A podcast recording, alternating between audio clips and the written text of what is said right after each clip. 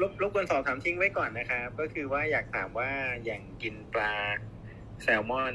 ดิบเนี่ยฮะที่ที่ที่เราทานกันประเอ่อบ่อยๆเนี่ยฮะไม่ทราบจะมีผลเรื่องพยาธิขึ้นชายตาอะไรด้วยไหมอะไรเงี้ยนะครับ สอบถามไว้ครับ ขอบคุณมากครับ ยินดีครับอ่าเรื่องนี้วิทยากรเราน่าจะเตรียมตัวเรียบร้อยแล้วเพราะว่าน่าจะเป็นอ๋อนาน่าจะมีคนถามได้หนักแน่นอน ครับครับผมขอบขอบคุณเรามากก็ครับกินกันผมเป็นประจำครับผมใช่ครับขอบคุณครับผมผมผมขออ๋ออันนี้ผมต้องกดยังไงต่อไหมฮะเพิ่งเพิ่งเข้าครั้งแรกอ่าด้วยครับ เดี๋ยว เดี๋ยวผมรีบลงให้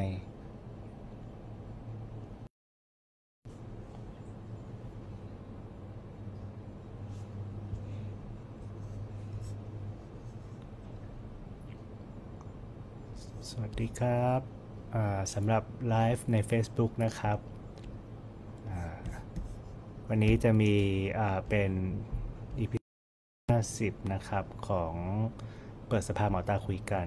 วันนี้ว่ากันในเรื่องของกินของดิบพยาธิตัวนิดชัยตานะครับ เดี๋ยวรอสักครู่นะครับออีกสักนาที 2 นาที วันนี้เราไลฟ์มาจากตัวของ Clubhouse นะครับ ซึ่งถ้าเกิดใครอยากจะเปิดเฉพาะเสียงเข้า Clubhouse เฉยๆ ก็สามารถกดในลิงก์ได้นะครับค่ะตอนนี้นะคะก็ได้เวลาสามทุ่มตรงแล้วนะคะ ก็กราบสวัสดีทุกท่านนะคะ อาจารย์ทุกท่านผู้ฟังทุกคนนะคะ ทั้งจากทาง Clubhouse และทาง Facebook Live ของทางราชวิทยาลัยด้วยนะคะ ยินดีต้อนรับทุก เข้าสู่รายการเปิดสภาหมอตาคุยกันของเราปีนี้เป็น season ที่สองแล้ววันนี้ episode ที่ 50 นะคะ มาในชื่อตอนที่น่าสนใจมากๆเลยก็คือ กินของดิบพยาธิตัวนิดไชตานะคะ โดยได้รับเกียรติจากอาจารย์นายแพทย์คณินเหลืองสว่างนะคะ จากชมรมจอตาราชวิทยาจักษุแพทย์แห่งประเทศไทยค่ะ ก่อนอื่นเลยนะคะ ในรายการของเราได้รับการสนับสนุนอย่าง ดีวิทยาลัยจักษุแพทย์แห่งประเทศไทยนะคะนำโดยศาสตราจารย์แพทย์หญิงวานิชาชื่นกองแก้วค่ะ ซึ่งวันนี้เข้าใจว่าอาจารย์อาจจะติภารกิจนะคะ เดี๋ยวเชิญอาจารย์ศรีประทัศน์พูดเปิดแทนได้เลยนะคะอาจารย์สวัสดีครับไม่ต้องทางการก็ได้เนอะเดินทั่วๆไป ตอนนี้ก็ผ่านมาปีกว่าแล้วนะครับเมื่อเราก็พยายามที่จะติดตามข่าวสารกับสุขภาพทางตา ล่าสุดก็วันนี้นะครับเมื่อสักสัปดาห์ที่แล้วนะฮะคงจะมีคนได้ยินอยู่ว่ามี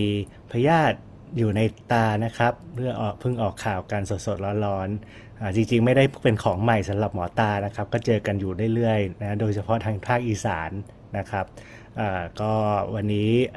มีอาจารย์คณินเหลืองสว่างนะครับ ผู้ที่ได้เจอสดๆร้อนๆที่ผ่านมา ก็จะมาแชร์ประสบการณ์ แล้วก็ให้ความรู้แก่เรานะครับ ว่าเอ๊ะไอสิ่งต่างๆที่เราทำเนี่ยครับ มันทำให้มีปัญหาทางตาได้ด้วยไหม หรือว่าทางอื่นน่ากลัวขนาดไหนนะครับอ่าเริ่มต้นขอเชิญอาจารย์คณินได้เลยนะครับ สวัสดีครับผม สวัสดีอาจารย์ทุกท่านนะครับ แล้วก็ผู้รับฟังทุกคนนะครับ ผมก็คณินเหลืองสว่างนะครับ ก็วันนี้ก็เป็นเกียรติอย่างยิ่งที่ได้มาเอ่อรายการของราชวิทยาลัยจักษุเป็นครั้งที่สองนะครับครับ ก็จะมาแชร์ประสบการณ์เกี่ยวกับเรื่องเอ่อพยาธิที่ขึ้นตาที่ได้เจอไปเมื่อ ได้ออกข่าวไปเมื่ออาทิตย์ที่แล้วนะครับครับ มันเป็นพยาธินี่อ่าเห็นบอกว่าเป็นพยาธิปอดหนู พยาธิปอดหนูนี่ชื่อชื่อภาษาอังกฤษ หรือว่าชื่อทางการแพทย์มันเป็นตัวไหนนะครับ ผมก็จำไม่คได้รับผมเอ่อในในชื่อภาษาไทยเนี่ยก็จะเป็นพยาธิปอดหนูเหมือนที่ออกข่าวไปนะครับ แล้วเขาก็จะมีชื่อที่เราอ่าชื่อก่อนหน้านี้นะครับ เมื่อก่อนเขาชื่อเป็นพยาธิหอยโข่งครับ แล้วก็ส่วนถ้าเป็นทางการแพทย์เนี่ยเราก็จะเรียกเป็นตัว Angiostonchyrus cantonensis ครับผมอืมโอเคคุณคุณแล้วนะครับแล้วอ่าตัวอ่าอาจารย์เจอ เจอเองเลยกับตัวใช่ไหมครับเออเออจริง ๆ แล้วเนี่ยต้องบอกว่าเป็นเคสของอาจารย์อีกท่านหนึ่งนะครับ แต่ว่าพอดีผมเป็นคนเข้าไปผ่าตัดให้ครับผมอ๋อครับอ่าเอาเจอเจอบ่อยไหมฮะ ที่ที่ที่ในในชีวิตที่ผ่านมาเอ่อเอ่อโดยส่วนตัวของผมเองเนี่ย ผมเจอพยาธิตัวนี้น่าจะเป็นตัวแรกครับ ที่ที่เจอในตานะครับ ของผมเองน่าจะเป็นตัวแรกครับอืมครับอืม ครับผมอ่าก็สำหรับหมอตาแต่ละท่านก็คงเจอกันไม่ได้บ่อยนะฮะแต่ถ้าเกิดรวมๆกันทั้งทุกทั้งเขตทั้งประเทศก็ไม่ได้ไม่ได้น้อยทีเดียวนะครับ ก็เอ๊แล้วอาการถ้าเกิดเราเราพูดถึงโดยทั่วๆไปครับ เวลาเราวันนี้หัวข้อคือกินของดิบพยาธิตัวนิดชัยตาพยาธิหลายชนิดไหมครับที่ที่ที่เจออที่ที่ชัยจะชัยเข้ามาในตาได้เนี่ยครับครับ ก็เอ่อความจริงแล้วก็มีพยาธิหลายชนิดนะครับ ที่เข้าไปข้างในตาเราได้นะครับ อย่างสัปดาห์ที่แล้วพอดีได้มีโอกาสคุยกับอาจารย์วณิชานะครับ อาจารย์วณิชาก็บอกบอกว่าตอนอาจารย์เป็น intern เป็นแพทย์ฝึกหัดใหม่ๆแล้วก็ตอนเป็นหมอตาเองเนี่ยอาจารย์ก็เจอพยาธิในตาสองเคสด้วยกันนะครับ เป็นตัวพยาธิตืดหมูนะครับ แล้วก็อีกตัวหนึ่งแกน่าจะเจอเป็นตัวจี๊ดนะครับผมข้างในตา คราวนี้ถามว่ามีพยาธิกี่ชนิดบ้างที่สามารถเข้าไปในตาได้ความจริงแล้วก็เออผมคาดว่าน่าจะมีอยู่หลายชนิดเหมือนกันนะครับ แต่ว่าในเออที่เราเจอได้บ่อยๆนะครับ ก็จะเป็นตัวเนี่ยครับตัวพยาธิปอดหนูนะครับพยาธิตืดหมูนะครับ แล้วก็เป็นพยาธิตัวจี๊ดครับ คาดว่าจะประมาณนี้ครับผมแล้วพวกพวกนี้มันมันเจอมันเข้ามาในร่างกายเราได้ยังไงครับเนี่ย ครับ อันนี้ผมจะขออธิบายไปในผู้ป่วยรายที่ผมพบเจอที่จะมาแชร์วันนี้แล้วกันนะครับ เรื่องของพยาธิปอดหนูนะครับ ก็คือเอ่อตัวพยาธิปอดหนูเองเนี่ยชื่อเขาเนี่ยก็บอกเลยนะเป็นพยาธิปอดหนูนะครับ ก็คือเขาจะ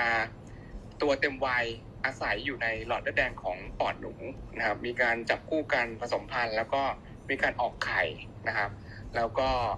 จากไข่เนี่ยเขาก็จะแปลงเป็นตัวอ่อนระยะที่หนึ่ง นะครับเรียกว่าร่างที่หนึ่งนะครับ ตัวอ่อนระยะที่หนึ่งเองเนี่ยเขาก็จะปนออกมากับมูลของหนูนะครับ แล้วก็หนูเนี่ยก็อาจจะไปถ่ายเลี่ยราดนะครับ ตามแหล่งน้ำจืดต่างๆนะครับ แล้วก็ตัวตัวสัตว์น้ำจืดต่างๆเนี่ยโดยเฉพาะหอยเองนะครับ ก็อาจจะไปกินมูลของหนูเข้าไปหรือว่าเผลอกินตัวพยาธิเข้าไป หรือตัวพยาธิเองอาจจะใช้เข้าไปในตัวสัตว์น้ำจืดต่างๆนะครับ เมื่อตัวอ่อนระยะที่หนึ่งเข้าไปใน สัตว์น้ำจืดต่างๆ แล้วเนี่ยเขาก็จะแปลงร่างนะครับเป็นระยะที่สองแล้วก็เป็นระยะที่สามซึ่งเป็นตัวอ่อนที่เป็นระยะติดต่อนะครับ เมื่ออคนเรานะครับไปจับสัตว์น้ำจืดเหล่านี้ที่มีตัวอ่อนของพยาธิปอดหนูระยะที่สามนะครับมากินโดยที่ไม่ได้ผ่านการ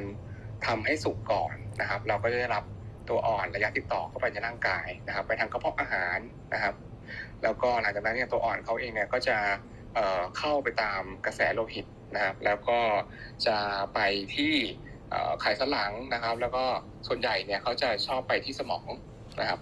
แล้วก็มีส่วนน้อยน้อยมากๆนะครับ ที่ก็จะมาที่ตาได้นะครับ โดย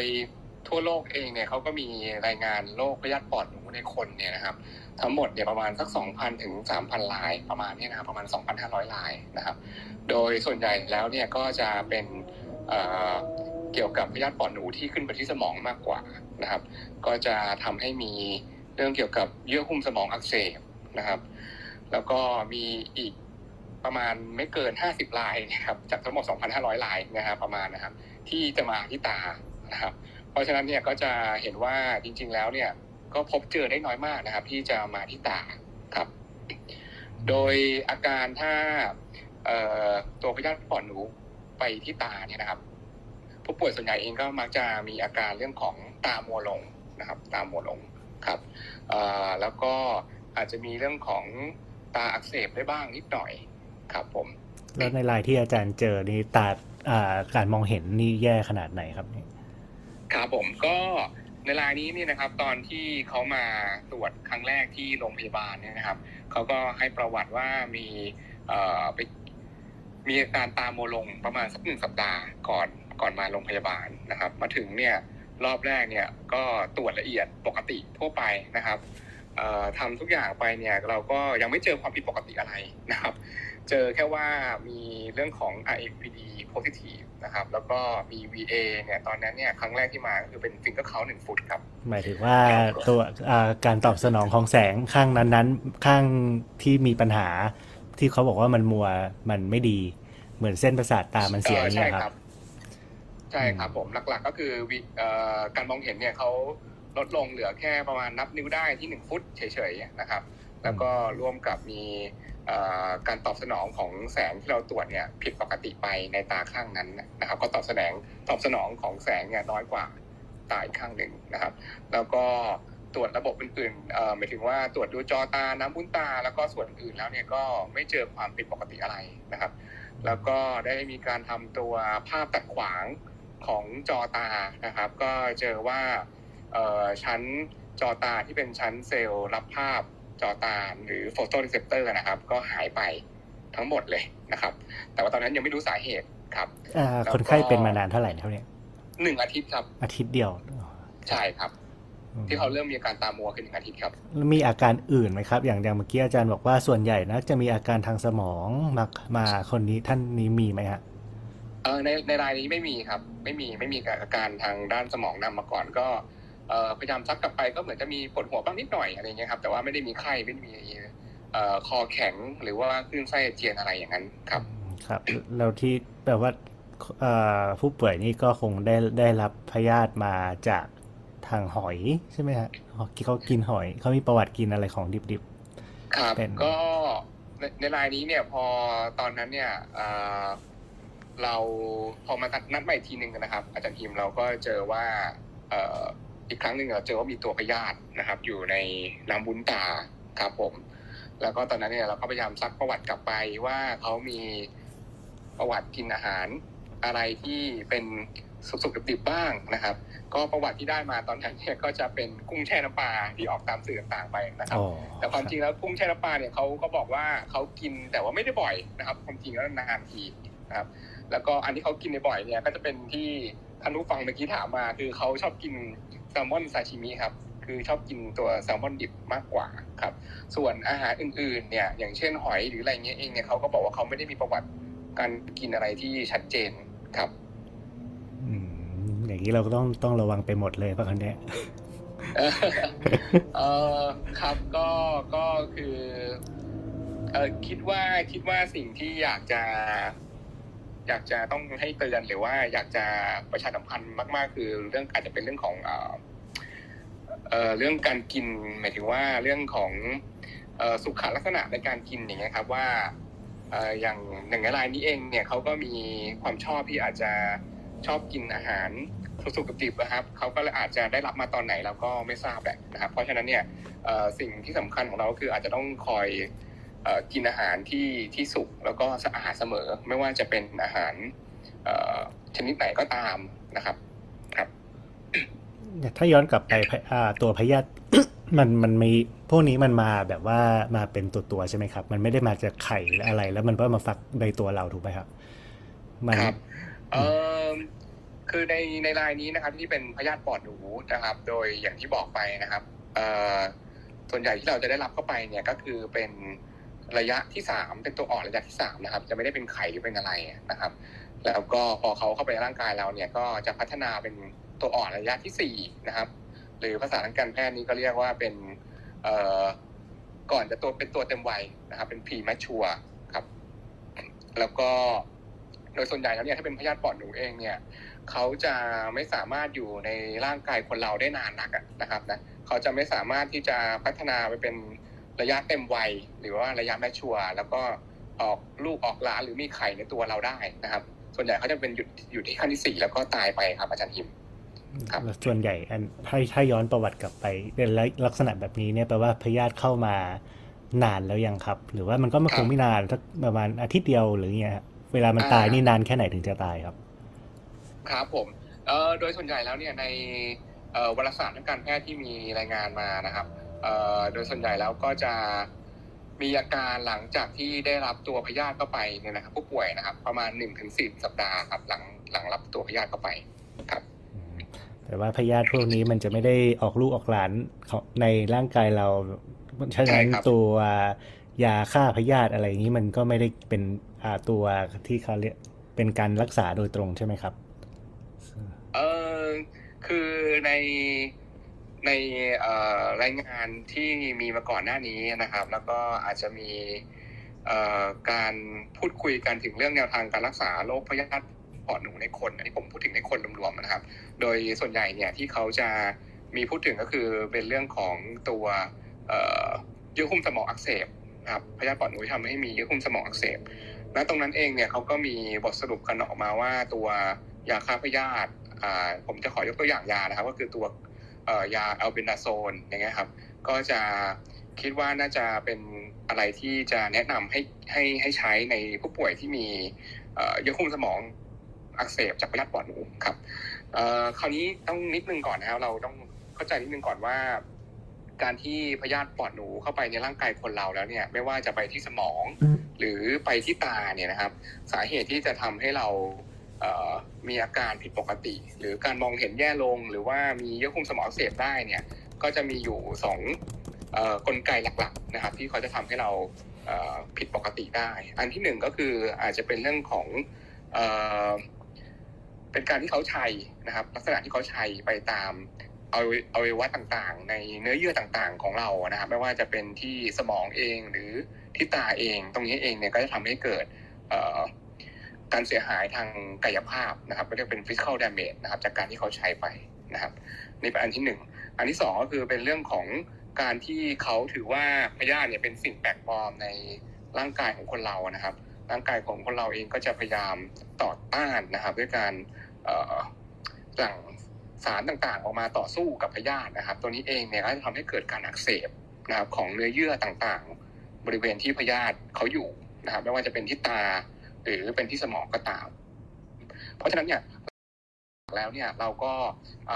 หนึ่งเนี่ยก็คืออาจจะให้ยาตัวที่เป็นยาฆ่าพยาธิด้วยนะครับ เพื่อที่ให้เพื่อที่จะไม่ให้หยุดหยุดไม่ให้เขา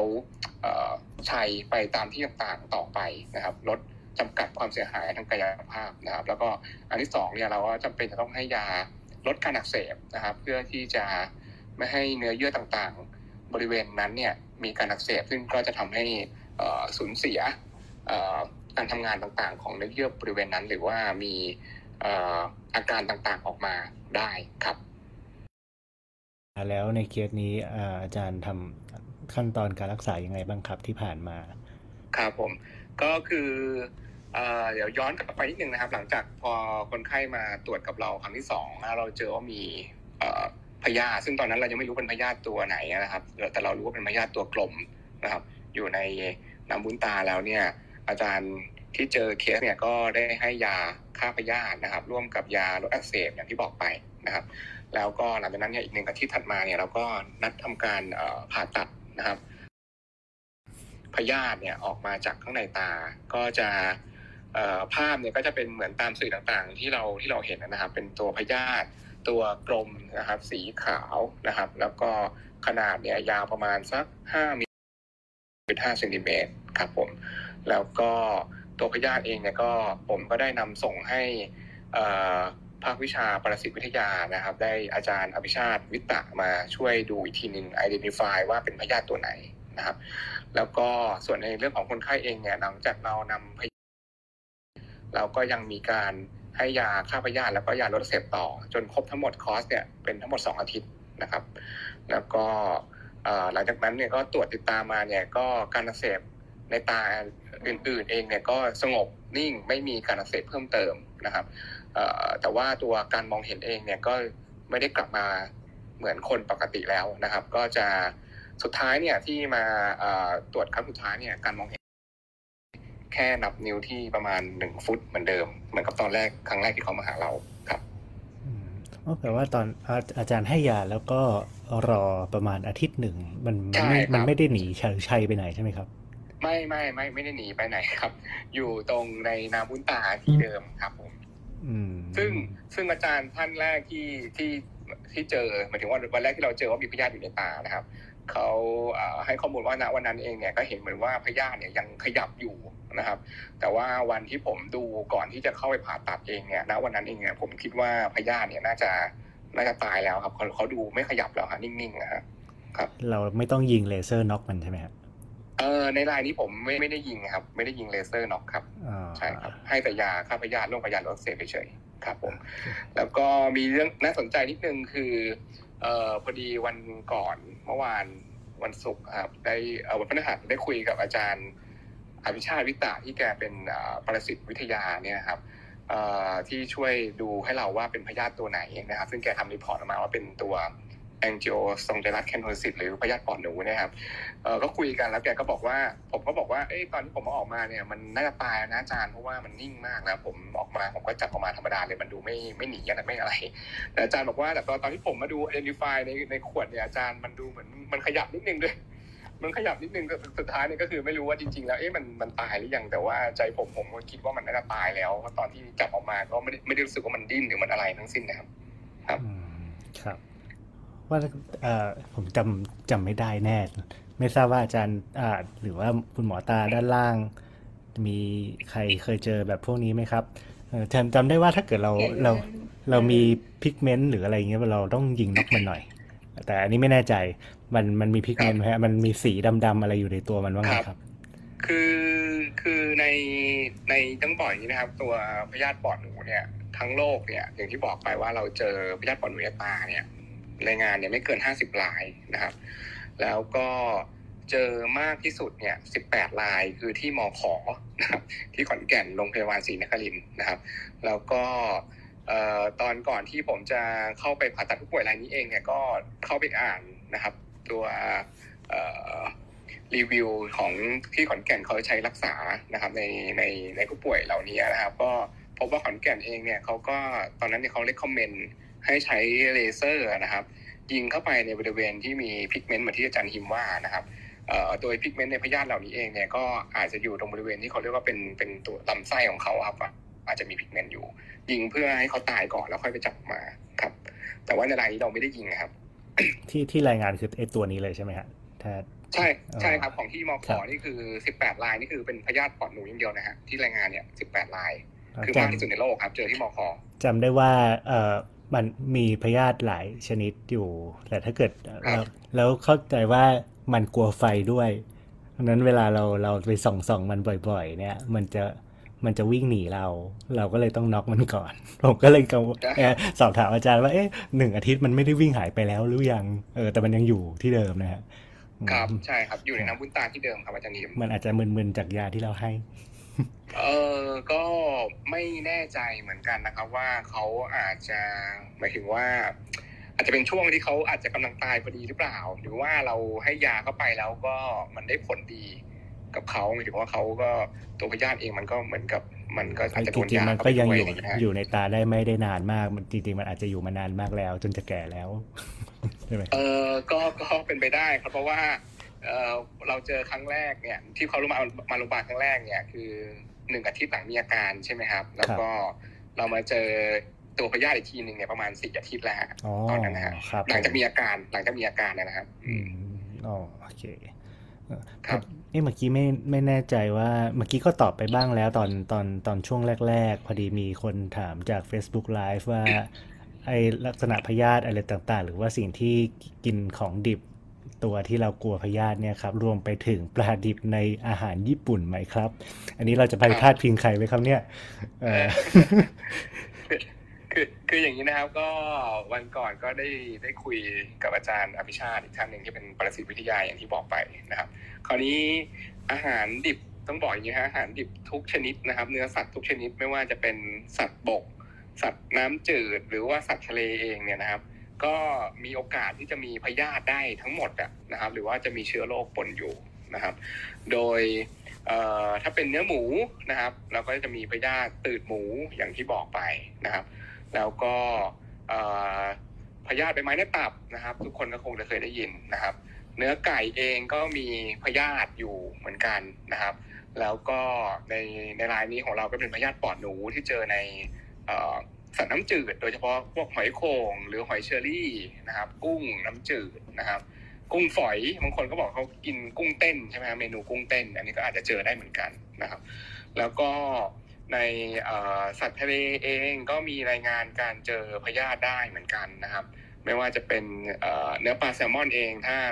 ท่านผู้ฟังไปเปิดดู Google ดูพิมพ์พาราไซต์แซลมอนมันก็จะมีขึ้นมา มีรูปโชว์ขึ้นมานะฮะก็จะเป็นพยาธิที่เขาเรียกว่าเป็นตัว กลุ่มอานิสาคิสครับเป็นพยาธิตัวกลมเหมือนกันครับ โดยสรุปก็คืออาหารทุกอย่างครับ ที่ที่เรากินเข้าไปไม่ว่าจะเป็นสัตว์บกสัตว์น้ำน้ำจืดน้ำเค็มเองเนี่ยก็สามารถจะมีพยาธิได้ทั้งหมดครับผมเหมือนกับเมนูปลาหมึกใช่ไหมอ่าล่าปสุดลาหมึกที่ช็อตได้ข่าวอันนี้สคิสเหมือนกันปลาหมึกช็อตใช่ไหมครับอาจารย์หิมครับครับครับอืมก็น่าน่าน่ากังวลทุกอย่างนะครับ เพราะฉะนั้นก็ อย่างอย่างจะเห็นว่าพวกเขาเข้าใจว่าคนไทย แต่ก็ไม่รู้ว่าคนญี่ปุ่นรายงานเยอะไหมนะฮะเอ่อคนคนคนไทยอ่าพระพวกพยาธิเนี่ยเป็นรายงานระดับโลกหลายอย่าง ไม่ว่าจะเอ่ออีกอันหนึ่งที่เมื่อกี้ที่อาจารย์เอ่ยถึงเรื่องของพยาธิใบไม้ในตับใช่ไหมครับครับเอ่อจนครับอ่ารู้สึกว่าแล้วก็มีใช่ใช่อันเดียวกันไหมนะที่ที่ขอนแก่นเลยแหละ ที่ตั้งเป็นศูนย์เลยครับ เป็นศูนย์วิจัยแล้วก็ระดับโลกเลย เกี่ยวกับ ตัวนี้แหละครับอ่าคือมะเร็งท่อน้ำดีคือพยาธิใบไม้ในตับใช่ไหมอันเดียวกันใช่ใช่ไหมคครัรับบใช่ครับใช่ครับอาจารย์หิมอ่าผมจำได้ว่าเอ่อข้อศูนย์ระดับโลกเลยอะอยู่ที่เมืองไทยเนี่ยแหละครับ อืมครับครับก็เล่าอีกนิดนึงนะครับ น่าสนใจก็คือว่าไอ้ตัวพยาธิปอดหนูเองเนี่ยนะครับ ถามว่า เอ๊ะเราจะมีโอกาสเจอเขาเนี่ยในอาหารที่เรากินเนี่ยได้มากน้อยแค่ไหนนะครับ ก็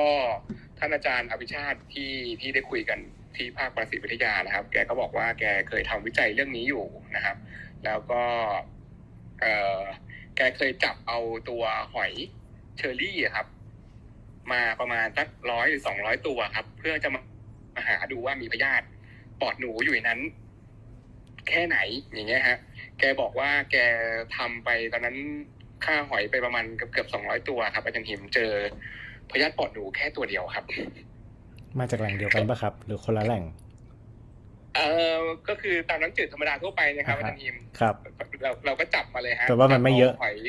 เชอรี่มานี่ฮะใช่ครับคราวเนี้ยแต่ก็ไม่แน่นะสองร้อยตัวเจอหนึ่งตัวถ้าเกิดมันมันก็อยู่เยอะอยู่นะครับคือคือคือแกบอกว่าแกบอกโหทำไปแบบว่าเยอะมาก เพิ่งจะเจอแค่ตัวเดียวคือแกบอกโอ้โหก็คือจริง ๆ แล้วก็ถือว่าคือสำหรับแกก็คิดว่ามันเจอยากมากฮะที่จะแจ็คพอตไปเจอตัวพยาธิปอดหนูในในในสัตว์น้ำจืดอะไรอย่างเงี้ยครับ แต่ว่าก็อย่างที่ได้เรียนไปตั้งแต่ตอนต้นรายการนะครับว่าสิ่งสำคัญคือแน่นอนครับไม่ว่าเราจะเจอเยอะหรือเจอน้อยก็ตามเนี่ยแต่เราคงไม่อยากเจอครับ เราคงไม่อยาก ถูกหวยใช่ไหมครับอาจารย์ทิพย์อืมเจอเยอะหรือเจอน้อยก็เจอได้นะใช่ครับผมใช่ครับ มันมีโอกาสนะครับ ไม่รู้ว่าเราจะถูกหวยเมื่อไหร่เพราะฉะนั้นเนี่ยก็เอ่อเรื่องสุขลักษณะในการกินนะครับ แล้วก็วัฒนธรรมการกินอะไรต่าง ๆ เนี่ยก็เป็นสิ่งสำคัญที่เราอยากจะเอ่อประชาสัมพันธ์ให้ให้ทุกท่านต้องคอยกินอาหารที่ปรุงสุกแล้วก็สะอาดเสมอครับ ครับ แล้วอ่าอย่างสมมุติว่าอ่าท่านท่าน คนผู้ป่วยท่านเนี้ยอ่าเรารักษาแล้วแล้วก็เราพอพอดีพบว่าการมองเห็นนี่ไม่ได้ดีขึ้นเท่าไหร่ใช่ครับเอ่อทีนี้ใช่ครับตัวพยาธิเนี่ยครับเอ่อเราพอมั่นใจได้ไหมครับว่ามันหายขาดครับ หรือว่ามันมันอาจจะมีหลงเหลืออยู่ข้างในอะไร หรือมีโอกาสกลับเป็นซ้ำไม่ได้อีกไหมครับ ครับผมเอ่อในประเด็นนี้เองเนี่ยก็เอ่อจากการที่ไปเอ่อ รีวิวนะครับอ่านรีวิวตัว literature ต่างๆ ที่ผ่านมาเนี่ยนะครับ ส่วนใหญ่แล้วเนี่ยเราก็จะเจอพยาธิปอดหนูนะครับ ในตาเนี่ยก็คือจะเจอแค่ตัวเดียวแล้วก็จะมักจะไม่ไม่ไม่มีไม่มีที่อื่นนะครับหมายถึงว่าก็มักจะมีแค่ตัวเดียวนั่นแหละนะครับ แล้วก็เอ่ออย่างที่เรียนไปแล้วว่าเอ่อตัวพยาธิปอดหนูเองเนี่ยสามารถอยู่ในร่างกายคนเราได้ เออไม่นานนักนะครับส่วนใหญ่เขาก็จะเดือนหนึ่งอะไรเงี้ยก็อาจจะตายไปหมดแล้วนะครับ เพราะฉะนั้นเนี่ยโดยโดยส่วนใหญ่แล้วถ้าเราทำการรักษาแล้วนะครับ แล้วก็เออเอาพยาธิออกแล้วอย่างในรายนี้นะครับเขาก็จะไม่ได้มักจะไม่ไม่ได้กลับมาเป็นอีกนะครับ ก็จะหายขาดจากตัวโรคพยาธิปอดหนูขึ้นตา แต่ว่าว่าการมองเห็นก็ไม่ได้กลับมานะครับ อย่างที่ได้เรียนไปว่าเกิดจากการอักเสบหรือว่าเกิดจากการ กายภาพที่เสียหายไปจากการที่ที่ตัวพยาธิชัยครับผม แล้วก็พยาธิเองก็ไม่สามารถที่จะออกลูกออกหลานหรือว่ามีมีออกไข่ในในในร่างกายคนเราได้นะครับสำหรับพยาธิปอดหนูนะครับ ครับครับผมเอ่อวันนี้เราอ่ามีผู้ร่วมรายการเยอะนะฮะ ในนี้มีอยู่ 62 ท่านนะไม่ทราบว่ามีอาจารย์ แพทย์ หรือว่าอาจารย์หมอตาท่านใดมีแชร์ประสบการณ์ไหมครับ ในการเจอหรือว่าทางบุคลากรท่านอื่น ๆ หรือแม้กระทั่งคนผู้ฟังทั่ว ๆ ไป อยากจะสอบถามอะไรไหมครับ ช่วงนี้ สามารถยกมือขึ้นมาได้นะครับ จริงจริง confirm เลยค่ะที่อาจารย์คณินบอกว่าที่เจอเยอะที่ขอนแก่นเพราะว่า เคยเป็นแพทย์ใช้ทุนที่ขอนแก่นกับคุณหมอนุกเหมือนกันก็จริงๆเจอพยาธิอะไรเงี้ยค่ะ ก็คิดว่าไม่ต่ำกว่าสองถึงสามเคสเลยใช่ไหมคะ คุณหมอนุกที่พวกเราเคยเจอกันอ่าใช่ค่ะ ช่วงที่ train จำได้ว่าเจอเรื่อยๆเลยค่ะ ประมาณสองถึงสามเคสช่วงที่ train อยู่เช่นกันค่ะ ก็เจอทั้งทั้งแบบที่มันตายแล้ว แล้วก็แบบที่มันยังดิ้นอยู่ในตาก็มีค่ะอาจารย์มีมีบางเคสคือตอนแรกมันกำลัง ดิ้นอยู่ที่ช่องหน้าม่านตา แล้วก็พอจะไปผ่าตัด มันกลายเป็นว่ามันวิ่งเข้าไปด้านหลัง ไปอยู่ในวุ้นตาไปอยู่ในจอประสาทตาก็มีค่ะอาจารย์สงสัยมาจากที่เดียวกัน ผมผมก็ผมก็มาจากขอนแก่นก่อนหน้านี้ เราเราก็เคยเจอแล้วก็ยิงน็อกมันหน่อยแต่ว่าที่ที่ที่ขอนแก่นแต่นานมากแล้ว แบบว่ายังดิ้นอยู่แล้วก็ถ้าเกิดมันอยู่ตรงจอประสาทตา แล้วก็มันไม่ได้อยู่ใกล้ตรงจุดภาพชัดอาจารย์ก็จะยิงเลเซอร์กันไว้ก่อนหรือว่ายิงให้มันน็อกไปก่อนแล้วก็เข้าไปผ่าตัดอีกทีหนึ่งตอนตอนนั้นอาจารย์อาจารย์หิม train การรักษาประมาณนี้ไหมคะอาจารย์ประมาณนั้นแหละครับอ่าข้างล่างก็มีอาจารย์ขอนแก่นอยู่นะครับเนี่ยเห็นเห็นอาจารย์ออนวีนัทแชร์ในเพจด้วยใช่ไหมคะเร็วๆนี้เห็นเป็นวิดีโอเลย เห็นอาจารย์มาใช่เป็นผู้ฟังอยู่ข้างล่าง ไม่มั่นใจอาจารย์สะดวกมาแชร์ หรือว่ามีท่านอื่นเคยเจอก็แชร์ได้เลยนะคะอืมสำหรับสวัสดีอะสวัสดีอาจารย์ฮิมไอยอาจารย์วณิชาครับ เห็นอาจารย์วณิชาเข้ามาแล้ว เห็นอาจารย์วิชาเคยเล่าให้ฟังว่าอาจารย์เองก็เคยเจอพยาธิใช่ไหมครับอาจารย์อ่าแต่ผมยังไม่เคยเจอพยาธิตืดหมูในตาเลยครับ เห็นอ่าเมื่อกี้ อาจารย์คณินบอกอาจารย์พนิชาเคเจยอเจอแต่เป็นเอ่อตัวตืดค่ะ ตั้งแต่สมัยไปใช้ทุนที่เอ่อใช้ทุนที่จังหวัดพิษณุโลกนั่นแหละค่ะ ตอนนั้นยังไม่มีมหาลัยนเรศวร แล้วก็เป็นพลทหารเกณฑ์ทหารมา แล้วมองไม่เห็นข้างหนึ่ง ก็ไปตรวจ ตอนนั้นเครื่องมือก็ยังไม่มีมากนะคะ ก็ไปตรวจที่โรงพยาบาลค่ายนะคะเป็นมีหมอตาตอนนั้นค่ะ จบกลับไปก็ดูก็มันเป็นใสๆค่ะที่จอประสาทตาดังนั้นก็ที่เจอ common ที่สุดที่เจอมากที่สุดค่ะ ก็เป็นตัวตัวตืดเป็น cys cysticercosis ค่ะ ก็เป็นคือเป็นเป็นเป็นที่ถุงหุ้มตัวอ่อนค่ะอาจารย์เจอเป็นซิสใช่ไหมครับส่วนใญ่ก็เจอไม่ในได้สมองไม่ได้เจอเป็นตัวยึกยือยึกยือใช่ไหมฮะเออไม่ไม่มันตัเป็วนซิตืสดไม่ได้เป็นไม่ได้เป็นตัวตัวผู้ใหญ่อ่า ค่ะ แต่ตัวผู้ใหญ่จริง ๆ เนี่ยคือตัวเจอที่เจอคือตัวจี๊ดตัวจี๊ดเนี่ยมันก็เอ่อเห็นแท็กมันนะนะแต่จับตัวมันไม่ได้ เห็นไม่ถึงว่าเห็นรอยทางที่มันมันทะลุไปอะค่ะ แต่จับตัวไม่ได้ อันนั้นก็เจออยู่ครั้งหนึ่งค่ะ แต่ว่าไอตัวตืดที่เป็นถุงถุงพุ่มเนี่ย ตัวเนี้ยจำได้เลยค่ะ มันใสๆตอนนั้นยังไม่ได้ยังไม่ได้เรียนตาทีค่ะ ตอนนั้นเป็นเอ่อเป็นแพทย์ใช้ทุนเพิ่งจบไป แล้วก็ไปเรียน ไปเจอรายแรกเลยค่ะ แล้วก็หมอตาก็สอนว่า โอเค ตรงนี้เป็นอย่างนี้เป็นอย่างนี้ค่ะผมก็เคยมีประสบการณ์คนเช่นไข้ก็กันมองไม่เห็นครับ ส่วนใหญ่เจอที่สมองนะ ตัวตื่นเนี่ยค่ะอืมครับไม่ค่อยเจอที่ตา เป็นเม็ดเม็ก็ดสากินคูดิบๆเหมือนกันอ่าฮะเป็นเม็ดเหมือนเม็ดสาคูใช่ไหมครับเป็นเหมือนเม็ดสักคูค่ะครับก็จะเจอที่สมองเนี่ยเจอมีถ้าอ่านอ่านจากอ่า รายงานเก่าๆเนี่ยก็จะเจอที่สมองเนี่ยเจอได้มีมีเจอได้ได้มากกว่าที่เจอที่ตาค่ะ ไม่รู้คนท่านอื่นเคยเจอไหมที่ตาด้วยความเป็นหมอชอบทานแล้วก็เจอบ้างครับอาจารย์อ่าแม้กระทั่งที่มีในในกรุงเทพก็มีนะครับอ่าก็ก็คงเป็นอ่าทั่วๆไปที่เราเป็นคล้ายๆ endemic area ในการชอบกินลักษณะแบบนี้ แต่อ่าแต่ถ้าเกิดเป็นอาหารทะเลส่วนใหญ่เขาก็ไม่มีว่าไม่มีพยาธินะ น่าจะเป็นพวกอาหารพวกของดิบของน้ำจืดอะค่ะกุ้งปลาน้ำจืดอะไรอย่างนั้นมากเห็นล่าสุดก็มีเรื่องที่เมื่อกี้บอกว่าเป็นปลาหมึกช็อตนะฮะอ่าก็เป็นอาหารทะเลเหมือนกัน ก็ได้ข่าวว่าก็มีพยาธิแล้วก็เห็นมีโชว์แวบบ้างพวก Anisakisแล้วตัวจี๊ดเจอกันบ้างไหมคะตัวจี๊ดตัวจี๊ดเห็นเป็น track เหมือนกันครับอาจารย์เอ่อเป็นเหมือนอะไรตัวชัยชัยๆอยู่ตรงจอประสาทตา แต่ไม่เคยเจอตัวนะครับนะมันก็จะทำให้จอประสาทตาอักเสบ นะการมองเห็นก็แย่ลงครับอืมแล้วก็ที่เจอก็ผ่านเส้นประสาทตาเลยค่ะ เส้นประสาทตาอักเสบอืมแต่ก็จับตัวไม่ได้เหมือนกันค่ะขอเรียนถามอาจารย์พยาธิที่มาจากอาหารทะเล อันนี้เคยคิดนี้ปกติมันมันมาที่ตาได้บ้างไหมคะอาจารย์พอดีผมพยายามไปไปเซิร์ชตัวรายงานเก่าๆนะครับ เรื่องอนิสกิดเพราะว่าทราบว่าเดี๋ยววันนี้อาจจะมีคนถามถึงเอ่อเท่าที่ดูนะครับตัวอนิสกิดเองเนี่ยก็จะไม่ได้มีไปที่ตานะครับ ส่วนใหญ่ก็จะไปแค่ที่ตัวกระเพาะอาหารหรือไม่ก็ไปตัวลำไส้เล็กนะครับ อาการที่มาเนี่ยส่วนใหญ่ก็มักจะอาจจะมีขึ้นไส้อาเจียนนะครับ แล้วก็เหมือนปวดท้องอะไรเงี้ยครับผมมากกว่าครับ ประมาณนั้น แต่แต่ละแต่ละพยาธิก็ชอบอวัยวะต่างกันนะฮะมันก็ฉลาดนะไปไปในส่วนที่มันอยากไปครับ ทางตาก็จะมีอยู่อย่างที่อาจารย์คณินว่าอยู่สักสองสามตัวสามตัวเนี่ยแหละแล้วก็นอกจากพยาธิพวกนี้ก็ยังมีพวกสิ่งที่เป็นพาราไซต์อะไรต่างๆ ที่ปรสิตต่างๆ ที่เกี่ยวกับเรื่องของที่ไม่ใช่อาหารการกินนะมันก็ชัยเข้าไปตามตามขาอนอกจากกินแล้วเนี่ยครับสิ่ง สุขลักษณะทั่ว ๆ ไป เช่น ไม่เดินเท้าเปล่า ไม่ตัวหลายอย่างนะฮะที่เราจะต้องรักษาสุขภาพของเรานะก็มีได้เข้ามันชัยเข้าไปได้ในเท้าอะไรอย่างเงี้ยครับเหมือนมีอาจารย์ขึ้นมา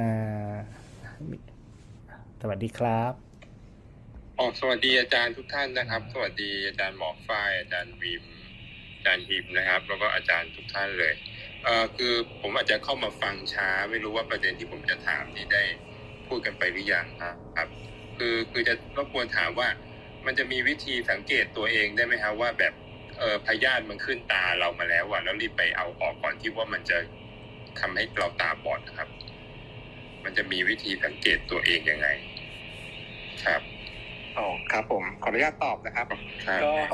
เอ่อที่ผ่านมาก็มีคนถามเรื่องประเด็นนี้เยอะนะครับว่าเอ๊ะเราจะรู้ได้ไงเพราะบางทีบางคนชอบกินของดิบเนาะชอบกินแซลมอน หรือชอบกินอื่นๆนะครับ แล้วก็ก็กลัวว่าเอ๊ะจะมีพยาธิในตาเราหรือเปล่าเราจะรู้ได้ยังไง เราสามารถจะรู้ได้ด้วยด้วยด้วยด้วยตัวเองไหมอย่างนี้นะครับ ก็ต้องตอบไปว่าเราไม่สามารถรู้ได้ครับว่าว่าเรามีพยาธิอยู่ข้างในตาหรือในร่างกายหรือเปล่านะครับ จนกว่าจะมีอาการแล้วก็ต้องมาตรวจ แล้วก็ต้องตรวจเจอตัวพยาธิครับ ถึงจะรู้ว่ามีพยาธิอยู่ข้างในครับ โดยส่วนใหญ่เนี่ยถ้าเป็นที่ตาเนี่ยไม่ว่าจะเป็นพยาธิชนิดไหนก็ตามนะครับ ก็มักจะทำให้อ่อมาคนไข้เนี่ยมักจะมาด้วยอาการตามัวนะครับ ตามัวลงครับผมเอ่อซึ่งตามัวลงเนี่ยมันก็มีหลายสาเหตุนะครับ อาจจะไม่ได้เป็นจากพยาธิอย่างเดียวนะครับ ก็มี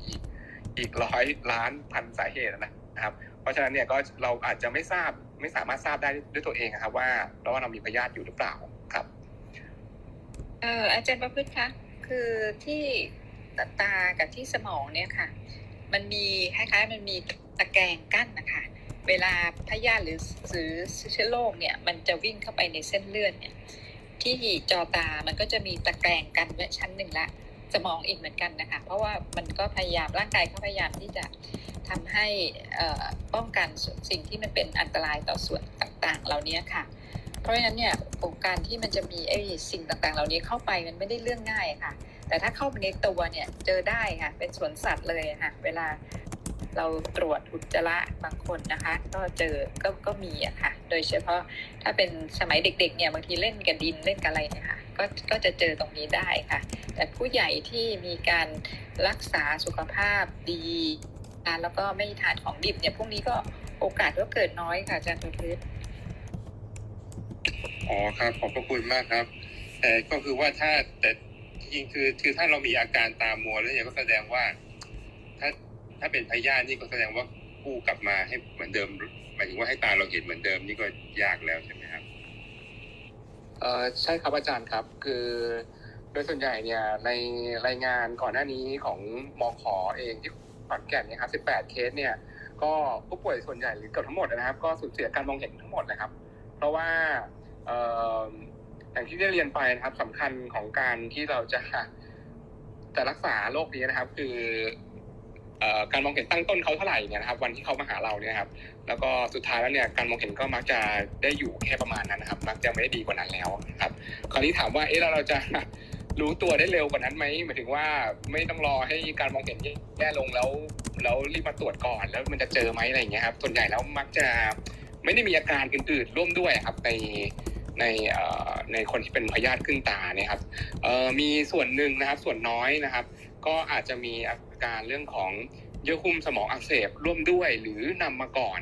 ที่พยาธิจะไปที่ตาครับอาจารย์ครับเอ่อโดยสรุปรวมก็คือว่าถ้า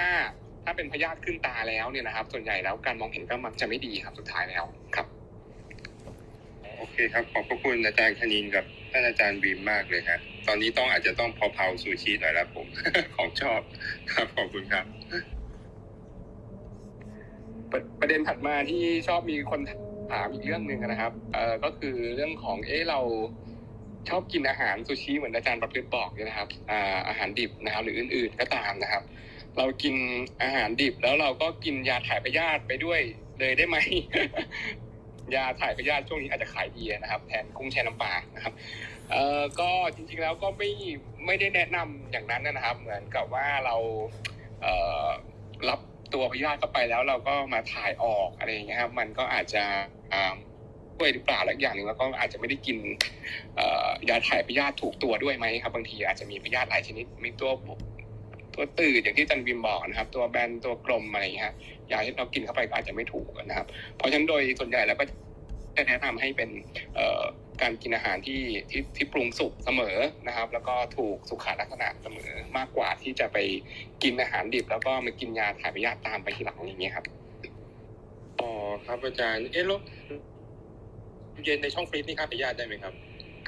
โอ้ขอบพระคุณมากเลยครับอาจารย์ที่ถามคำถามนี้ครับก็มีครับมีรายงานอยู่ครับว่าความเย็นในช่องฟรีซเนี่ยจะสามารถฆ่าพยาธิได้เหมือนกันครับอาจารย์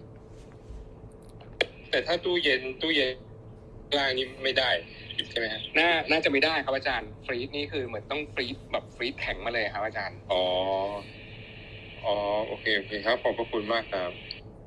นี่ปลาดิบที่เขาเอามาขายเรานี่เขาฟรีซมาก่อนไหมครับ หรือมันมันต้องเป็นสดสดๆไม่ฟรีซเออพอดีผมก็ไม่ได้ค่อยชอบทานนะครับมีไม่ไม่แน่ใจไม่ถามท่านอาจารย์มาพึกษ์นะมีใครเป็นเชฟปลาดิบอยู่ข้างล่างไหมครับ ผมว่าเขาฟรีดเขา เท่าที่เคยเห็นที่ญี่ปุ่นนะนะเขาก็ฟรีดในระดับหนึ่งนะแต่ไม่ใช่ฟรีดเพราะว่าถ้าฟรีดเท่าเท่าตู้เย็นปกติบ้านเลี้ยงเนื้อมันจะแบบมันจะเนื้อมันจะเสียเออเขาไม่มีอุไม่ณหอร่ภูอยมิขแล้องวเขาอะครับ ครับอืมคิดคิดแบบอาจารย์ประพฤตินะคะ เหมือนจะไม่ไม่ได้ฟรีซแต่ว่าจะควบคุมความเย็นในระดับหนึ่งแต่ว่าถ้าฟรีซเลยก็มีเหมือนกัน แต่ว่าจะเป็นอีกเกรดหนึ่งที่อาจจะราคาย่อมเยาวกว่าอะไรเงี้ยค่ะที่ที่เคยเห็นเลยค่ะอาจารย์ อ๋อโอเคอ่างั้นต้องตอนนี้ต้องทำไงดีครับหซูรือชิเราเนี่ยควรจะเปลี่ยนต้องเป็นเผาๆหน่อยฟรีซก่อนนะอยากมีเชฟปลาดิบอยู่ข้างล่างจังเลยครับ จะได้แชร์กันได้ เออให้เขาเบิร์นเบิร์นแบบผิวๆนี่มันพยาธิตายไหมครับให้แบบกินแบบเบิร์นอะเออเดาว่าน่าจะไม่ตายครับอาจารย์ เพราะว่าบางทีเขาอยู่ในเนื้อครับเราเรา burn มันได้แค่ตรงผิวครับอาจารย์ครับอ๋อคราวนี้พอดีผมลองไป search ดูตัวพยาธิในแซลมอนเองนะฮะอาจารย์ พอดีอย่างที่บอกดูลองดูใน Google ครับอาจารย์จะเห็นเลยว่ามันเป็นพยาธิอยู่ในเนื้อปลาแซลมอนอย่างเงี้ยฮะอาจารย์ แล้วมันก็ไม่รู้อยู่ตรงชั้นไหนของเนื้อปลาเงี้ยครับ ถ้าเรา burn อาจจะ burn แค่ผิวอย่างดีอย่างเดียวบางทีก็ burn แค่ skin ใช่ไหมฮะอาจารย์ที่เขากินกัน แล้วก็เนื้อมันอาจจะยังมีอยู่ครับอาจารย์พวกพวกเหล้ามะนาวพริกอะไรชอบวาซาบิฆ่าไม่ได้ทั้งนั้นถูกต้องไหมครับ ครับไม่ไม่น่าช่วยครับอาจารย์ ที่วาซาบิเยอะๆอะไรก็ช่วยไม่ได้นะโอเคไม่ครับ ไม่น่าช่วยครับอาจารย์น่าจะต้องเป็นเอ่อความร้อนอย่างเดียวเท่านั้นครับ คิดว่าโอ้ ที่ได้ผลดีที่สุดครับน่าจะชัวร์สุดครับ ครับนี่ครับครับเอ็มที่เอ็มที่น่าเป็นห่วงคือตัวอาหารทะเลเนี่ยยังไม่เท่าไหร่นะครับ อย่างที่บอกไปเนื่องจากว่าเอ่อมีพยาธิได้เหมือนกันแต่ว่าก็อาจจะเจอได้ไม่เยอะนักอะนะครับ แต่ว่าตัดน้ำจืดเนี่ยฮะที่เราจะเจอได้บ่อยที่ที่ที่เราอาจจะกิน ได้ก็คืออย่างเช่นพวกกุ้งเต้นอย่างเงี้ยฮะอาจารย์ กุ้งเต้นทั้งหลายที่ที่เราชอบกินเอ่อเอามาใส่มะนาวบีบมะนาวนู่นนี่นั่นแล้วก็กุ้งก็เต้นไปเต้นมาแล้วก็กินข้าวผัดเนี่ยครับ อันนี้ครับน่าจะสดของแท้แน่นอนไม่ได้ฟรีไม่ได้ทั้งสิ้นนะฮะแล้วก็อาจจะมีตัวพยาธิหรือเชื้อโรคอยู่เยอะครับ แล้วถ้าหมูหมูกระทะที่เราปิ้งบางคนคือชอบ บางคนชอบปิ้งแล้วไม่ไม่สุกไงอย่างเงี้ยจะก็ยังพยาธิก็ยังยังไม่ตายหรือเปล่าครับ ออใช่ครับอาจารย์ก็มีโอกาสจะเจอพยาธิได้ครับ ถ้าเราปิ้งไม่สุกครับ แล้วก็อีกสิ่งหนึ่งที่ต้องระวังก็คือเอ่อตัวอุปกรณ์การกินที่เราเราใช้ในการปิ้งครับอาจารย์บางทีเราใช้ตะเกียบครับ อันเดียวกันหมายหมายความว่าเราจับตัวหมูที่ยังไม่สุกเนี่ยครับ ขึ้นไปปิ้งใช่ไหมครับอาจารย์ แล้วเราก็เอาตะเกียบนั่นแหละไปจับอย่างอื่นต่อที่เราจะกินเข้าปากเนี่ยครับอาจารย์ อย่างเงี้ยเองก็อาจจะมีโอกาสได้ ไม่ได้ไม่ได้พูดถึงพยาธิอย่างเดียวนะครับ อาจารย์ที่เราหมูเนี่ยที่เราเจอได้บ่อยๆเนี่ยก็อาจจะเป็นตัวเอ่อเขาเรียกไข้หมูหูดับอะครับอาจารย์อ๋อคือเคยได้ยินนะหูดับโรคหูอ่าดับนั่นนะครับ ที่ที่ปกติเราอาจจะได้ข่าวทางภาคเหนือหรือชาวบ้านที่เขามีหมู่บ้านล้มหมูกันมา แล้วก็เอ่อกินหมูดิบกันนะครับ กินลาบลู่อะไรอย่างเงี้ยฮะแล้วก็หมูดับกันทั้งหมู่บ้านนะครับ อันเนี้ยก็เจอได้ เนืองๆเหมือนกันครับ จากการที่กินหมูกระทะเองอย่างเงี้ยครับ ก็ตามเพราะเป็นเชื้อแบคทีเรียชนิดหนึ่งไงครับ มีผู้ฟังทาง Facebook Live นะครับ ถามมาเมื่อกี้เหมือนอาจารย์วินิชาเกริ่นๆไปบ้างแล้ว อันนี้ถามว่าเดินเท้าเปล่าเหยียบหญ้ารับแสงแดดช่วง9โมงเสี่ยงต่อพยาธิเข้าสู่ร่างกายไหมครับเอเมื่อเมื่อกี้มันพยาธิมันก็มาทุกที่ใช่ไหมครับ มันสามารถที่จะใช้เข้าเท้าได้แล้วเหมือนกันนั้น ถ้ามันอยู่ในหญ้าอยู่ในดินมันก็คงจะเข้าได้เหมือนกัน ถูกไหมครับ อาจารย์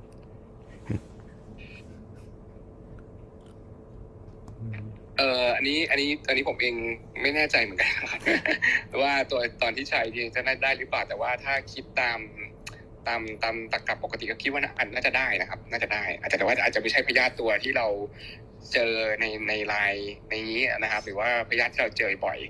ที่เราเจอบ่อยส่วนใหญ่ก็มักจะเป็นจากการกินมากกว่าครับแล้วขออนุญาตอีกข้อนะครับมันมีข่าวแวบๆไม่กี่วันนี้ว่ามีเด็กไปเล่นอึแมว มันมีพยาธิจากอึแมวแต่มันคือคือหมายถึงว่ามันเข้าไปในผิวหนังหรือว่าเข้าไปทางทางปากทางอะไรอย่างเงี้ยนะฮะมันสามารถชัยเข้าผิวหนังเราได้ไหม คือเข้าใจพยาธิที่ใช้เข้าผิวหนังของเราได้ก็ก็มีนะครับ มีมีหลายตัว แต่ว่าผมก็จำออพอดีไม่ได้ไปดูแล้วว่ามันมันมีตัวไหนบ้างนะครับนี่พวกพยาธิปากขออะไรเงี้ยครับสามารถที่จะเข้าเข้าได้ ส่วนส่วนพยาธิเมื่อกี้ของอะไรอึแมวใช่ไหมครับ น่าจะเป็นท็อกโซคาร่า รู้สึกจะเป็นการกินใช่ไหมครับอาจารย์คณิน ถ้าพยาธิอึแมวเอ่ออืมเข้าทางทางไหนเนี่ยผมไม่ไม่มั่นใจนะครับ แต่ว่าคาร่าแต่ว่าเขาโซคาร่านี่เราเจอบ่อยนะครับอาจันทิมในตาเนี่ยใช่ใช่เจอคอรับยู่เรืองๆครับ แต่ไม่แน่ใจว่าเขาเข้าไปทางไหนเหมือนกันนะครับเออตัวท็อกโซคาร่านี่ความจริงมันเป็นถือเป็นไม่ยากไหมฮะมันเป็นเอ่อปรจะเรียกสิเป็ตนอะไรดีครับปรสิตดีไหมฮะอืมอืม เออมีมีอีกตัวแต่ไม่เคยเจอเข้าตานะพยาไส้เดือนเคยมันเจอมันตัวใหญ่มันจะไปบ้วนกลมๆอยู่ลำไส้แล้วก็ทำให้ลำไส้อุดตันจำได้ว่าเคยเแพทย์ทางสัญญกรรมอะค่ะ เคยเล่าให้ฟังว่าผ่ามาเนี่ยลำไส้มีแต่พยาไส้เดือนอุดตันไปหมดเลย แต่ว่ายังไม่เคยเห็นเข้าตานะเพราะตัวมันใหญ่มากค่ะ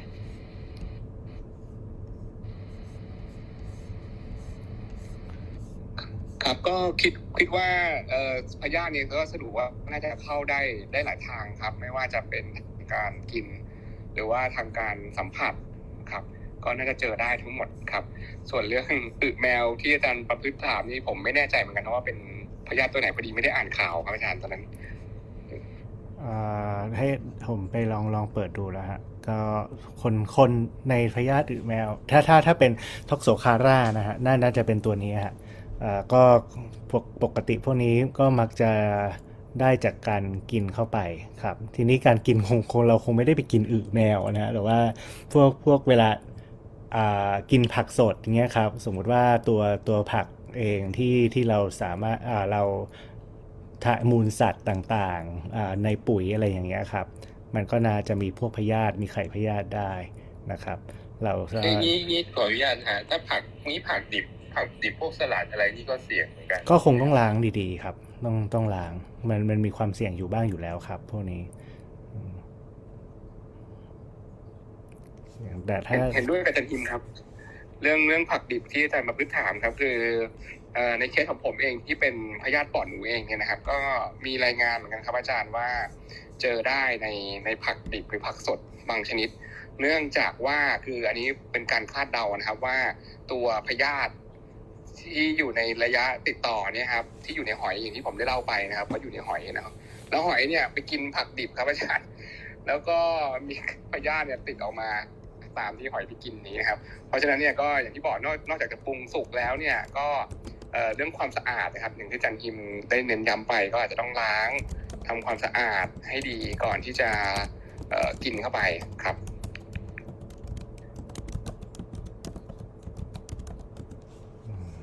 ตอนนี้โอก็เคครับเออแล้วถ้าสมมุติเรากินเออเรากินหมายถึงว่า เรากินยาไม่มียาหรือว่าอันนี้ถามจากไว้ก่อนเผื่อจะมีอาหารเสริมเจ้าไหนมาเคลมว่าสามารถกินแล้วเออฆ่าพยาธิได้อะไรอย่างเงี้ยมีไหมฮะเออหรือกินอะไรเข้าไปหรือว่าเรากินอะกินผักดิบเข้าไปแล้วเรากินอะไรเข้าไปฆ่าพยาธิในท้องเราก่อนอย่างเงี้ยครับมีไหมผมไม่คิดว่าจะมีนะครับ อย่างเช่นไม่ว่าจะเป็น อ่าอะไรดีนะ เดี๋ยวเดี๋ยวจะมีคนบอกว่าบางคกินน้ำมะนาว กินน้ำโซดากิกินนน้น้ำมะนาวำคงคงไม่น่าเกี่ยวครับฆ่าพยาธิอ่าพวกพยาธิพวกนี้บางทีมันอยู่ในรูปอ่าคือรูปรูปแบบตัวตัวพยาธิเองเนี่ยครับมันมีหลายรูปแบบนะฮะไม่ว่าจะเป็นตัวอ่อนตัวตัวไข่ หรือว่าอ่าแต่ละระยะที่อย่างอาจารย์คณินได้คุยเมื่อเมื่อกี้นี้นะครับอ่าด้วย พวกเวลาเราศึกษาทางด้านพยาธิเองเนี่ยเราจะต้องวิ่งไปดูที่วงจรชีวิตของมัน แล้วก็ตัวพยาธิเองเรามันก็ไม่ได้สามารถที่จะติดต่อได้ทุกๆ จุดของวงจรชีวิตนั้นนะครับ เช่นพยาธิตัวนี้มันอาจจะบอกว่าเข้าเข้ามา ถ้าเข้ามาในคนในระยะตัวอ่อนมันจะตายอ่าสมมติว่าเป็นอย่างนั้นฮะมันก็จะไม่สามารถที่จะมีปัญหากับคนได้เลยนะฮะหรือว่าเข้ามาในภาวะไข่มันก็จะตายหรือถ้าเกิดเข้ามาในภาวะอ่าตัว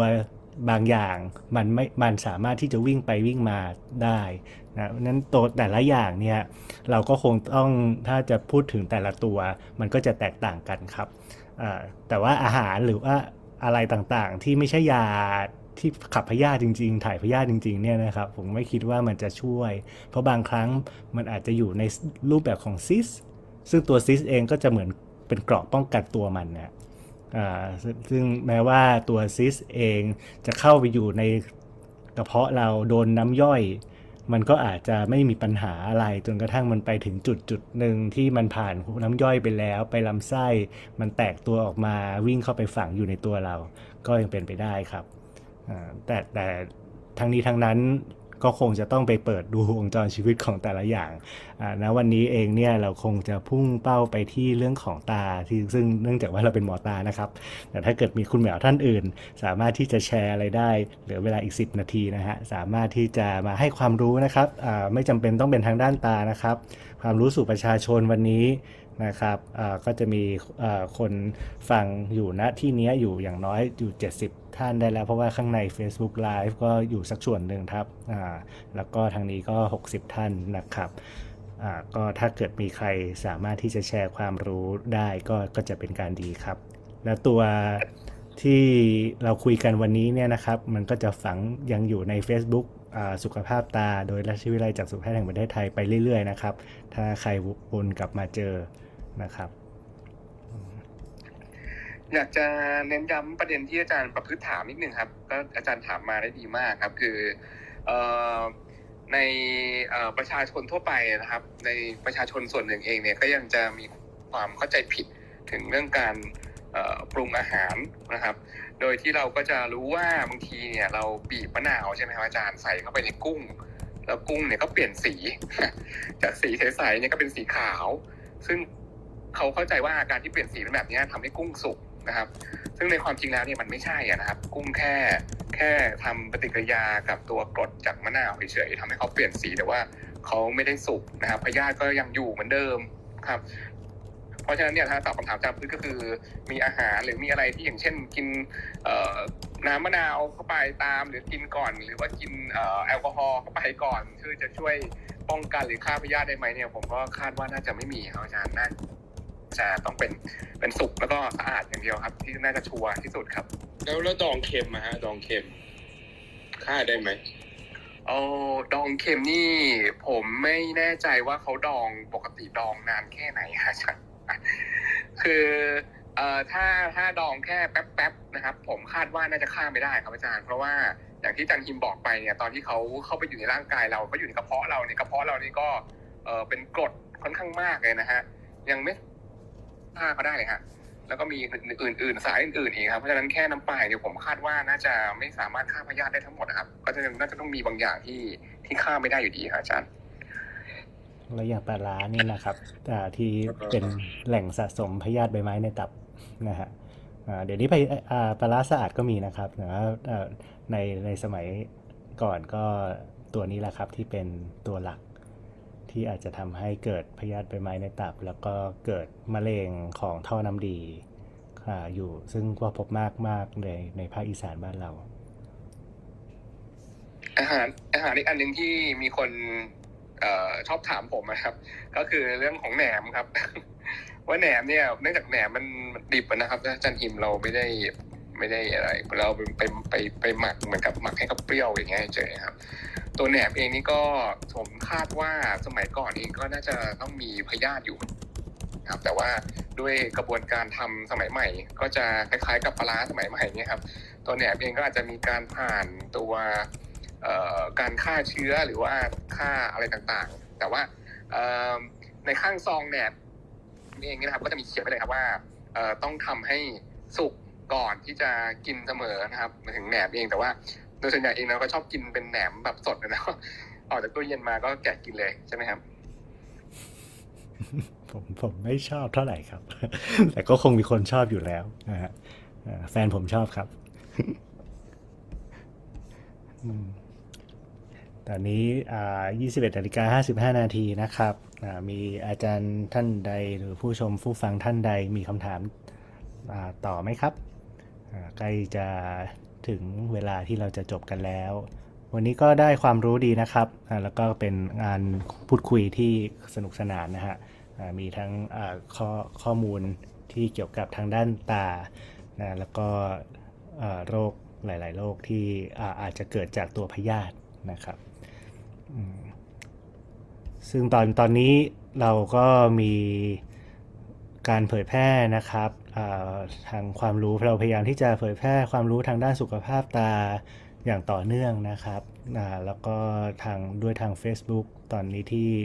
น่าจะสามารถที่จะเป็นจุดที่ทำให้เข้าสู่สู่ประชาชนได้ค่อนข้างง่าย ก็ถ้าเกิด ผู้ใดได้ฟังวันนี้แล้วเป็นท่านใหม่นะครับ ถ้ายังไม่เคยติดตามเราจากทาง Facebook ก็กดไลค์กดแชร์ไว้ หรือว่าสามารถที่จะบอกเพื่อนๆอ่าเพื่อที่จะกระจายความรู้ออกไปนะครับ ไม่ว่าจะเป็นความรู้ทางด้านตาเอง หรือว่าความรู้ทางสุขภาพอื่นๆนะครับ ถ้ามีเรื่องของการเกี่ยวข้อง เราก็คงจะได้แชร์กัน